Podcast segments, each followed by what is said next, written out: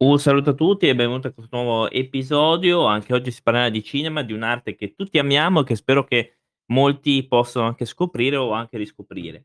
Oggi andiamo con un paio di argomenti, ve li dirò in maniera un po' un po' così, perché sono solo delle, di infarinature e poi se volete potete usufruire di Google, ehm, web, eh, eccetera, eccetera, eccetera, o anche di libri o riviste per approfondire questa bellissima arte. Oggi parliamo del festival cinematografico. Che cosa è? Quindi quando voi avete sentito, io spero di sì, parlare di festival, quindi Oscar, eccetera, sono delle manifestazioni culturali durante la quale sono presentati al pubblico dei film generalmente inediti. Il più antico festival internazionale del cinema è la Mostra Internazionale d'Arte Cinematografica di Venezia, un elenco parziale di festival, vabbè, ehm, pa quindi parziale, poi semmai andiamo a vederli, ce ne sono di tutti i colori in tutti i paesi, eh. Il periodo che precede il festival è riservato alle procedure di assegnazione degli accrediti e alla selezione dei film da presentare. Tra le centinaia di film inviati, il direttore del festival e i suoi collaboratori scelgono quelli più meritevoli che soddisfano le linee guida della manifestazione.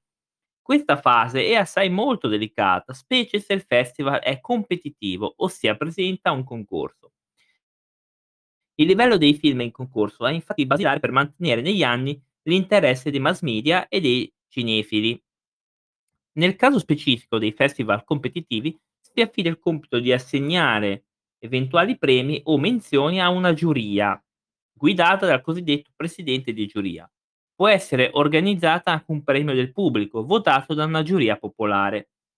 Ogni festival ha il suo regolamento, un budget da rispettare e solitamente si svolge con cadenza annuale. La durata varia da pochi giorni alle due settimane. Fondamentali sono gli sponsor e del sostegno da parte di istituzioni pubbliche e culturali. Un certo introito può provenire anche dalla vendita dei biglietti, dagli abbonamenti e degli accrediti, anche se questi spesso sono gratuiti.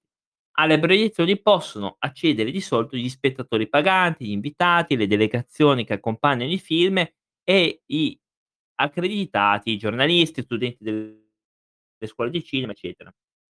I festival minori spesso si occupano di un genere cinematografico particolare o di argomento specifico e sono tutti quindi festival tematici, mentre i festival di livello internazionale sono di solito generalisti, accettano film di diverso genere, formato, supporto, lunghezza e paese d'origine, venendo suddivisi in sezioni. Organizzano retrospettive ed eventi collaterali di tipo premiere con gli ospiti, serate di galà e beneficenza. Quindi avete capito, i festival minori organizzano anche altri eventi paralleli, come possono essere appunto delle ospitate, serate di gala, eccetera, eccetera offrono servizi dedicati ai giornalisti come conferenze stampa e proiezioni riservate.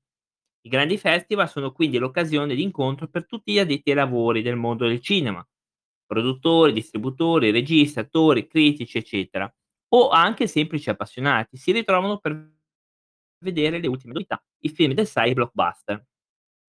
I distributori e le case di produzione che hanno un film in programma sfruttano spesso il festival a fini promozionali e fin là non mi pare sia qualcosa di strano, anzi.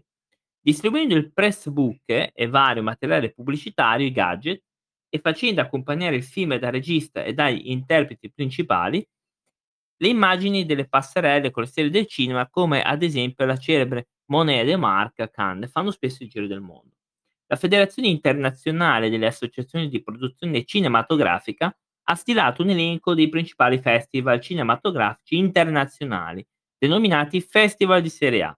L'elenco comprende i Festival di Cannes, Venezia, Berlino, Shanghai, San Sebastian, Mosca, Carlo Vari, Mara de Plata, Locarno dal 2002, il Cairo, Montreal e Tokyo. In Italia è presente le associazioni Festival Italiane di Cinema, un'associazione fondata nel 2004 che raggruppa oltre 30 festival italiani, tra cui il Festival di Milano, Ischia, Torino, il Far East Film Festival di Udine e lo Science Fiction Festival di Trieste.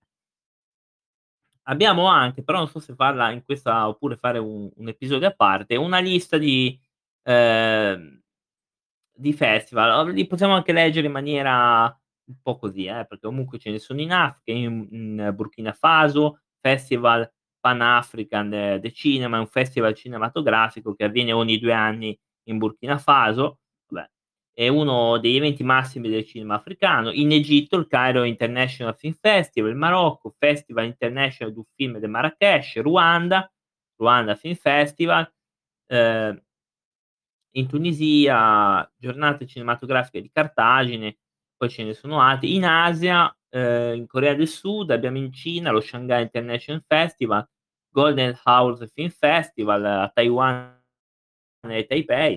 Poi abbiamo nelle Filippine anche che ogni tanto esce della roba molto interessante horror. In Giappone Tokyo International Film Festival, in Iran, in India, in Israele, in Albania abbiamo il Tirana International Film Festival, a Vienna, ehm, la Biennale, Vienna International Film Festival, quindi in Austria, in Belgio. Ehm, l'abbiamo in moltissimi paesi, Croazia, Finlandia, in Francia ne ehm, abbiamo un sacco di di festival. In Italia ne avevo tantissimi, c'è anche qua a Genova.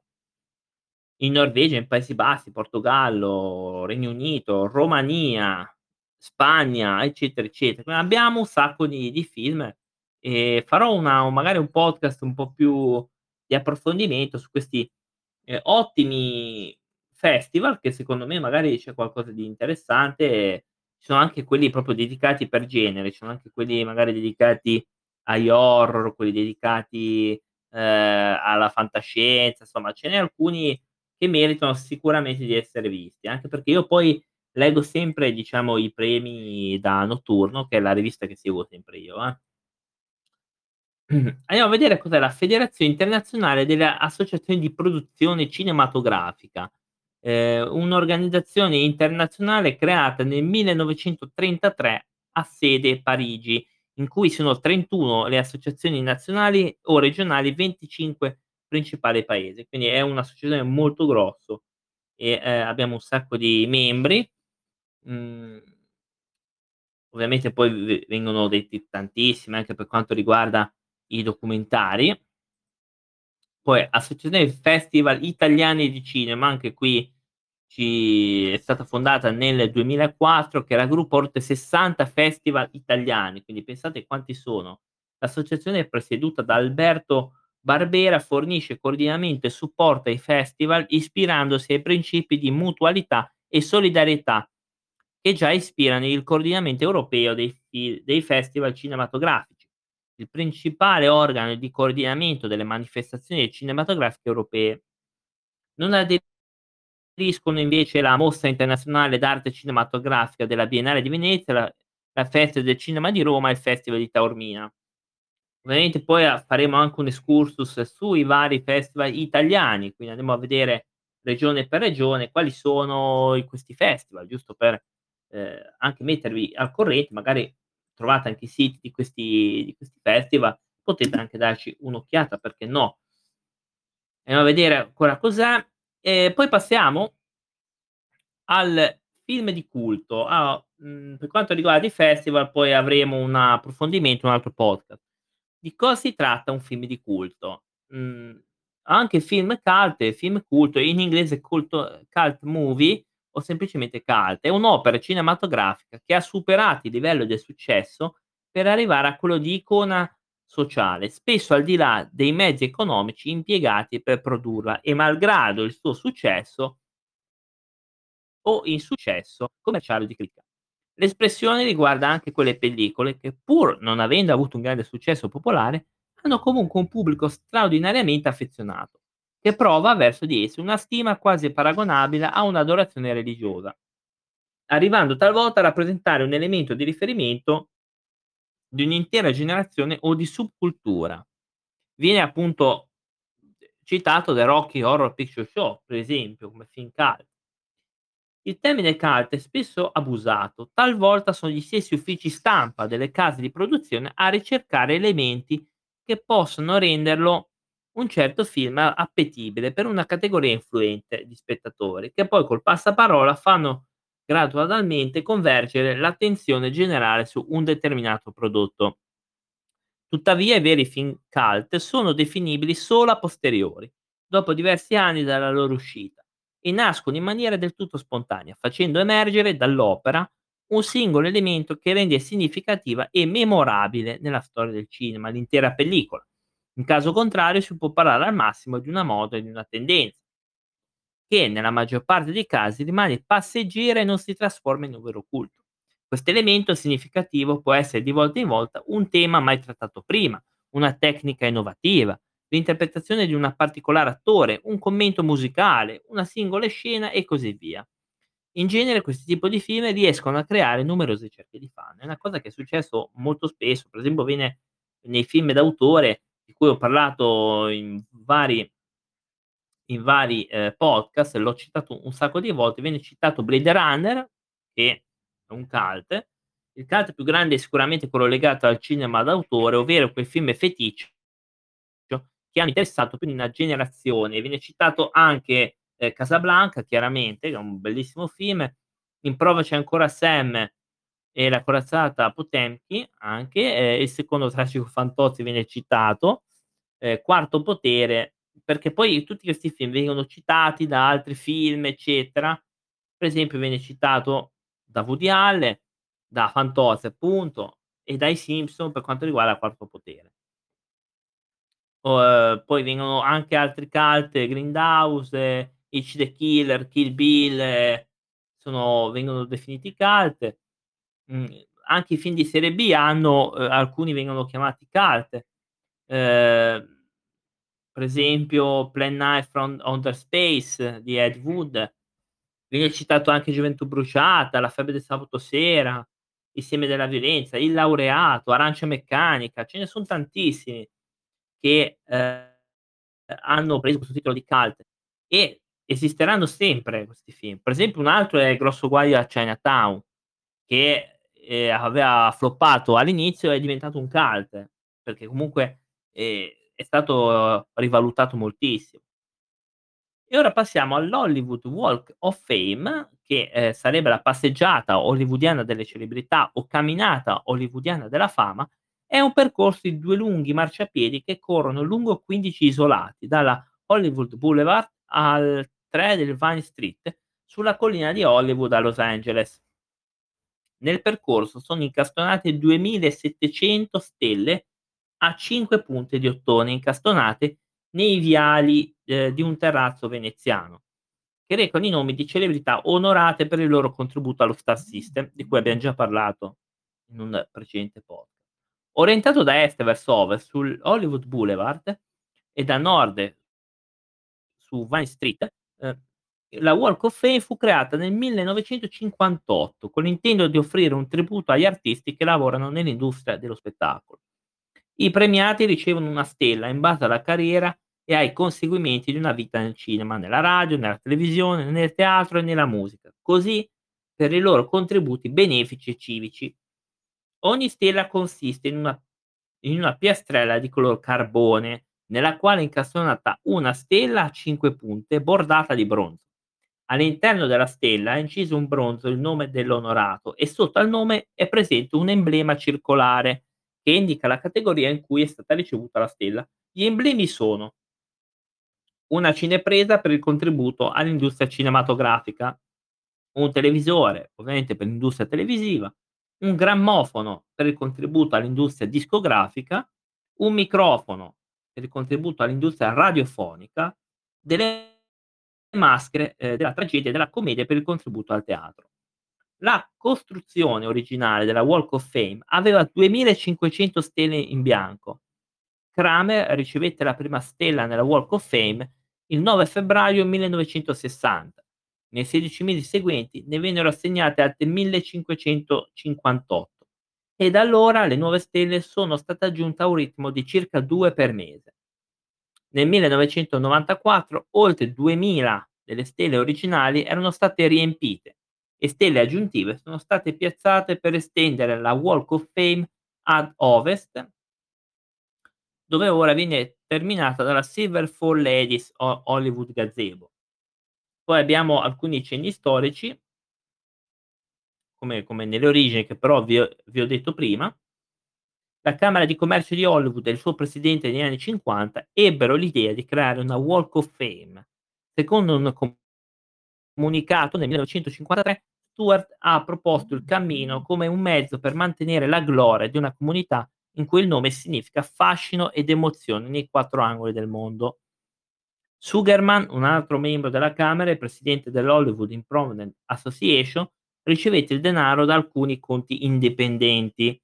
Fu quindi formato un comitato per approfondire l'idea e uno studio di architettura fu condotto per sviluppare delle proposte concrete.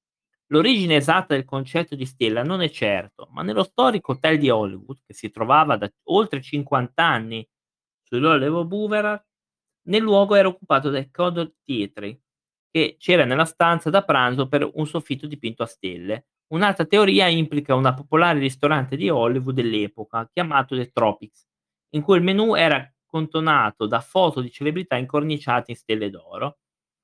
Nel 1955 il concetto di base e la progettazione generale sono, erano stati concordati. Nel febbraio del 1956 è stato presentato un prototipo che era caratterizzato da una caricatura di John Wayne, ma no, su una stella marrone con sfondo blu. Tuttavia la caricatura si dimostrava tecnicamente troppo difficile da eseguire in ottone con la tecnologia disponibile al tempo. E si dice il motivo marrone e blu sia stato bocciato dal costruttore Toberman. Nel 1956 la progettazione definitiva e i colori erano stati approvati e tra la primavera del 56 e l'autunno del 57 1550 celebrità furono selezionate dai comitati che rappresentano i quattro rami dell'industria dell'intrattenimento di un tempo.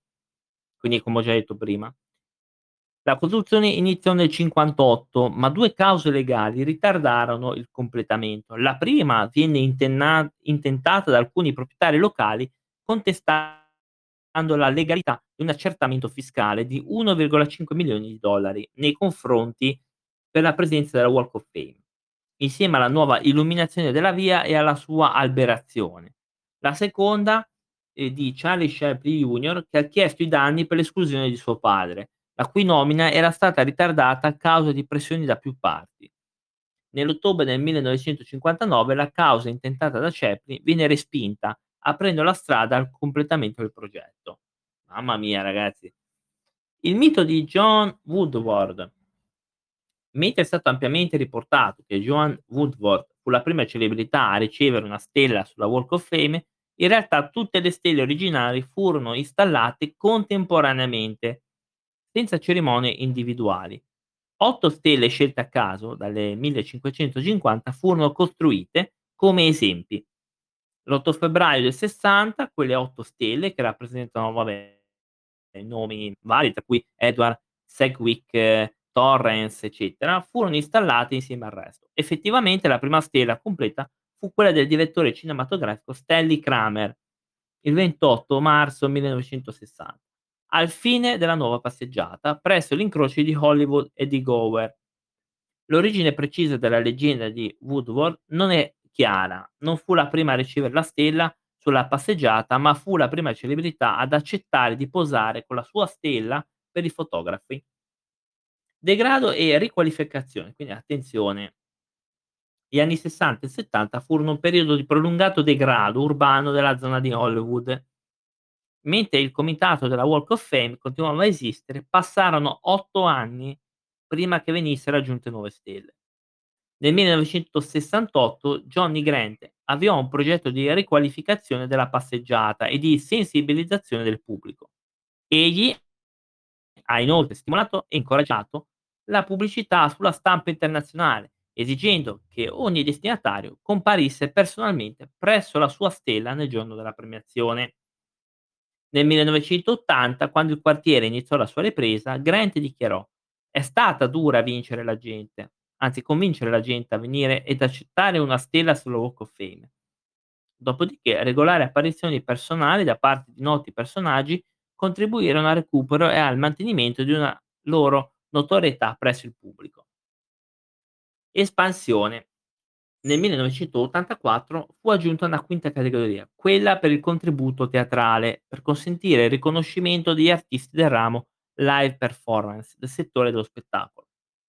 E una seconda fila di stelle, alternate con quelle già presenti, fu creata su ogni marciapiede. nel 94 la Walk of Fame è stata estesa di un isolato ad ovest della Hollywood Boulevard. Allo stesso tempo anche Sofia Loren è stata onorata con la stella numero 2000 della Walk of Fame, quindi anche la nostra Sofia Loren è stata, ehm, onorata di questa stella, quindi è è stato anche un ed un orgoglio italiano, perché comunque lei è italiana, quindi fa sempre piacere vedere che ci riconoscono almeno all'estero i nostri meriti. Nel 2008 è stato avviato il restauro della passeggiata, almeno 278 stelle finiranno per essere riparate o sostituite durante i lavori a causa dell'usura subita nel corso degli anni, dai danni di lieve a quelli abbastanza gravi da costruire un pericolo per ci chi ci cammina sopra. Allo stesso tempo è stato fondato il comitato Amici della Walk of Fame, con lo scopo di raccogliere sponsor commerciali che possono contribuire al risanamento. Absolut Vodka è diventato il primo amico della Walk of Fame con una donazione di un milione di dollari, seguita da L'Oreal. Gli amici vengono riconosciuti con le stelle d'onore davanti al Kodak Theatre, che tra i tratti più pesanti danneggiati della passeggiata. Quindi il primo è stato la vodka. Quindi Absolut Vodka, che credo che sia sì, è una marca svedese di vodka, quindi benissimo. La passeggiata di oggi i comitati di selezione originale hanno scelto di riconoscere alcuni intratenitori con contributi in più categorie. Jane Austen possiede una stella per tutte e cinque le categorie. Bob Hope, Mickey Rooney, Tony Martin possiedono quattro stelle. Uh, quindi le controversie, Charlie Chaplin è l'unica celebrità ad essere stata votata due volte per la stessa stella. È stato votato all'unanimità nel gruppo iniziale dei 500 nel 56, ma il comitato di selezione alla fine lo escluse, apparentemente a causa di domande riguardanti la sua morale. Era stato accusato di aver violato la legge Mann e assolto, ma più probabilmente a causa delle sue opinioni politiche di sinistra. La sua stella è stata aggiunta nel 1972 e nello stesso anno ricevette l'Oscar, anche allora, 16 anni dopo, la Camera di Commercio ricevette numerose lettere di indignazione da parte di persone che non capivano come lui potesse essere stato escluso. In effetti questa è una bella domanda. Eh, il segno che comunque la, la, politica è spesso a braccetto co, col, con la cinematografia, perché come abbiamo visto, a quanto pare anche le sue idee di sinistra gli hanno causato qualche bel, qualche bel problema. Nel 1978 la commissione votò contro l'aggiudicazione di una stella del controverso cantante lirico, ma brillante attore sportivo, scrittore, avvocato e attivista sociale Paul Robinson. Le proteste da parte dell'industria del divertimento, circoli civici, politici locali e nazionali e molti altri quartieri furono intense che la decisione fu quasi subito cambiata. La sua stella è sul blocco 6600 dell'Hollywood Boulevard. Quindi anche qua, per cause politiche, come sempre, non. Politici, Ronald Reagan e Donald Trump sono gli unici presidenti degli Stati Uniti ad avere una stella. Reagan è anche uno dei due governatori della California ad avere una stella, l'altro è Aldo Schwarzenegger. George Murray, eh, Murphy è l'unico, l'unico senatore degli Stati Uniti con una stella in riconoscimento della sua carriera precedente di recitazione e danza. Due membri della Camera hanno ricevuto delle stelle, Hal Gangen e Sonny Bono. Personaggi immaginari coloro che li creano. Nel 1978, in onore del suo cinquantesimo anniversario, Topolino è diventato il primo personaggio animato a ricevere una stella. Altri destinatari animali sono Bugs Bunny, Paperino, Picchiarello, Biancaneve, Trilli, Winnie the Pooh, Shrek, i Ruggles, Minnie e i Simpson. La stella che porta il nome di Charlie Tuna non onora la mascotte pubblicitaria animata, ma il celebre conduttore radiofonico, vero nome Ert Ferguson. Altri personaggi di fantasia sul Walk of Fame includono i Munchkin, due pupazzi, Kermit la rana e Big Bird, un mostro, Godzilla, tre cani, Strong Earth, Lassie e Rintintin, i Muppet hanno ricevuto una stella collettiva nel 2011, rendendo Kermit il primo personaggio animato a ricevere due stelle. Quindi, ottimi Muppet, io l'ho sempre detto che ho fatto sempre bene ad adorarli. 8 stelle sono dedicate ai fumettisti e animatori Walt Disney, Fritz Frang, Chuck Jones, Walter Lantz, eccetera, eccetera. E anche 3 burattinai hanno una stella: Fran Ellison, Jim Henson, Sherry Lewis. Quindi questo è un po' è è stata c'è anche un sito, ehm, c'è sia un canale YouTube e un sito anche dedicato alla Walk of Fame. Mhmm, tra l'altro sì, vedo che ci sono un sacco di interviste, ta tanti attori, abbiamo James Hong, ehm, un sacco un sacco di di tan un sacco di riconoscimenti. Tra l'altro se voi andate sul canale YouTube trovate proprio le interviste a questi a questi artisti, ecco. Quindi, mhmm, mentre stanno mettendo la loro stella. Quindi è molto interessante. Abbiamo anche un sito internet molto interessante, ehm, dove appunto, ehm, potete trovare anche le il riconoscimento al momento, tutti i vari video, eccetera, eccetera, eccetera. Quindi veramente ottimo, ottimo. Ehm, la sezione è abbastanza interessante, c'è anche l'italiano tra le lingue, quindi c'è anche l'italiano, cioè trovo una stella, c'è tutto l'elenco delle stelle che sono state fatte. Ehm, son tantissimi, abbiamo la lingua ehm, varie lingue, c'è anche l'arabo, lo spagnolo, il cinese, il francese, eccetera, eccetera. Quindi anche se voi, ehm, siete curiosi in Italia di conoscere tutte le vari trucchi, tutte le varie curiosità dell'Hollywood Walk of Fame, lo trovate anche in italiano. Detto quello, io l'appuntamento al prossimo podcast, io vi ringrazio per essere stati in mia compagnia, trovate tutti i podcast precedenti su Spotify e, ehm, vi aspettiamo anche su Twitch, ehm, il lunedì e il venerdì, Twitch come Elisir Podcast, quindi mi raccomando, mhmm, alle 20:30 dove parleremo sempre di ottimi argomenti. Vi do un appuntamento, grazie ancora per la compagnia. Ciao.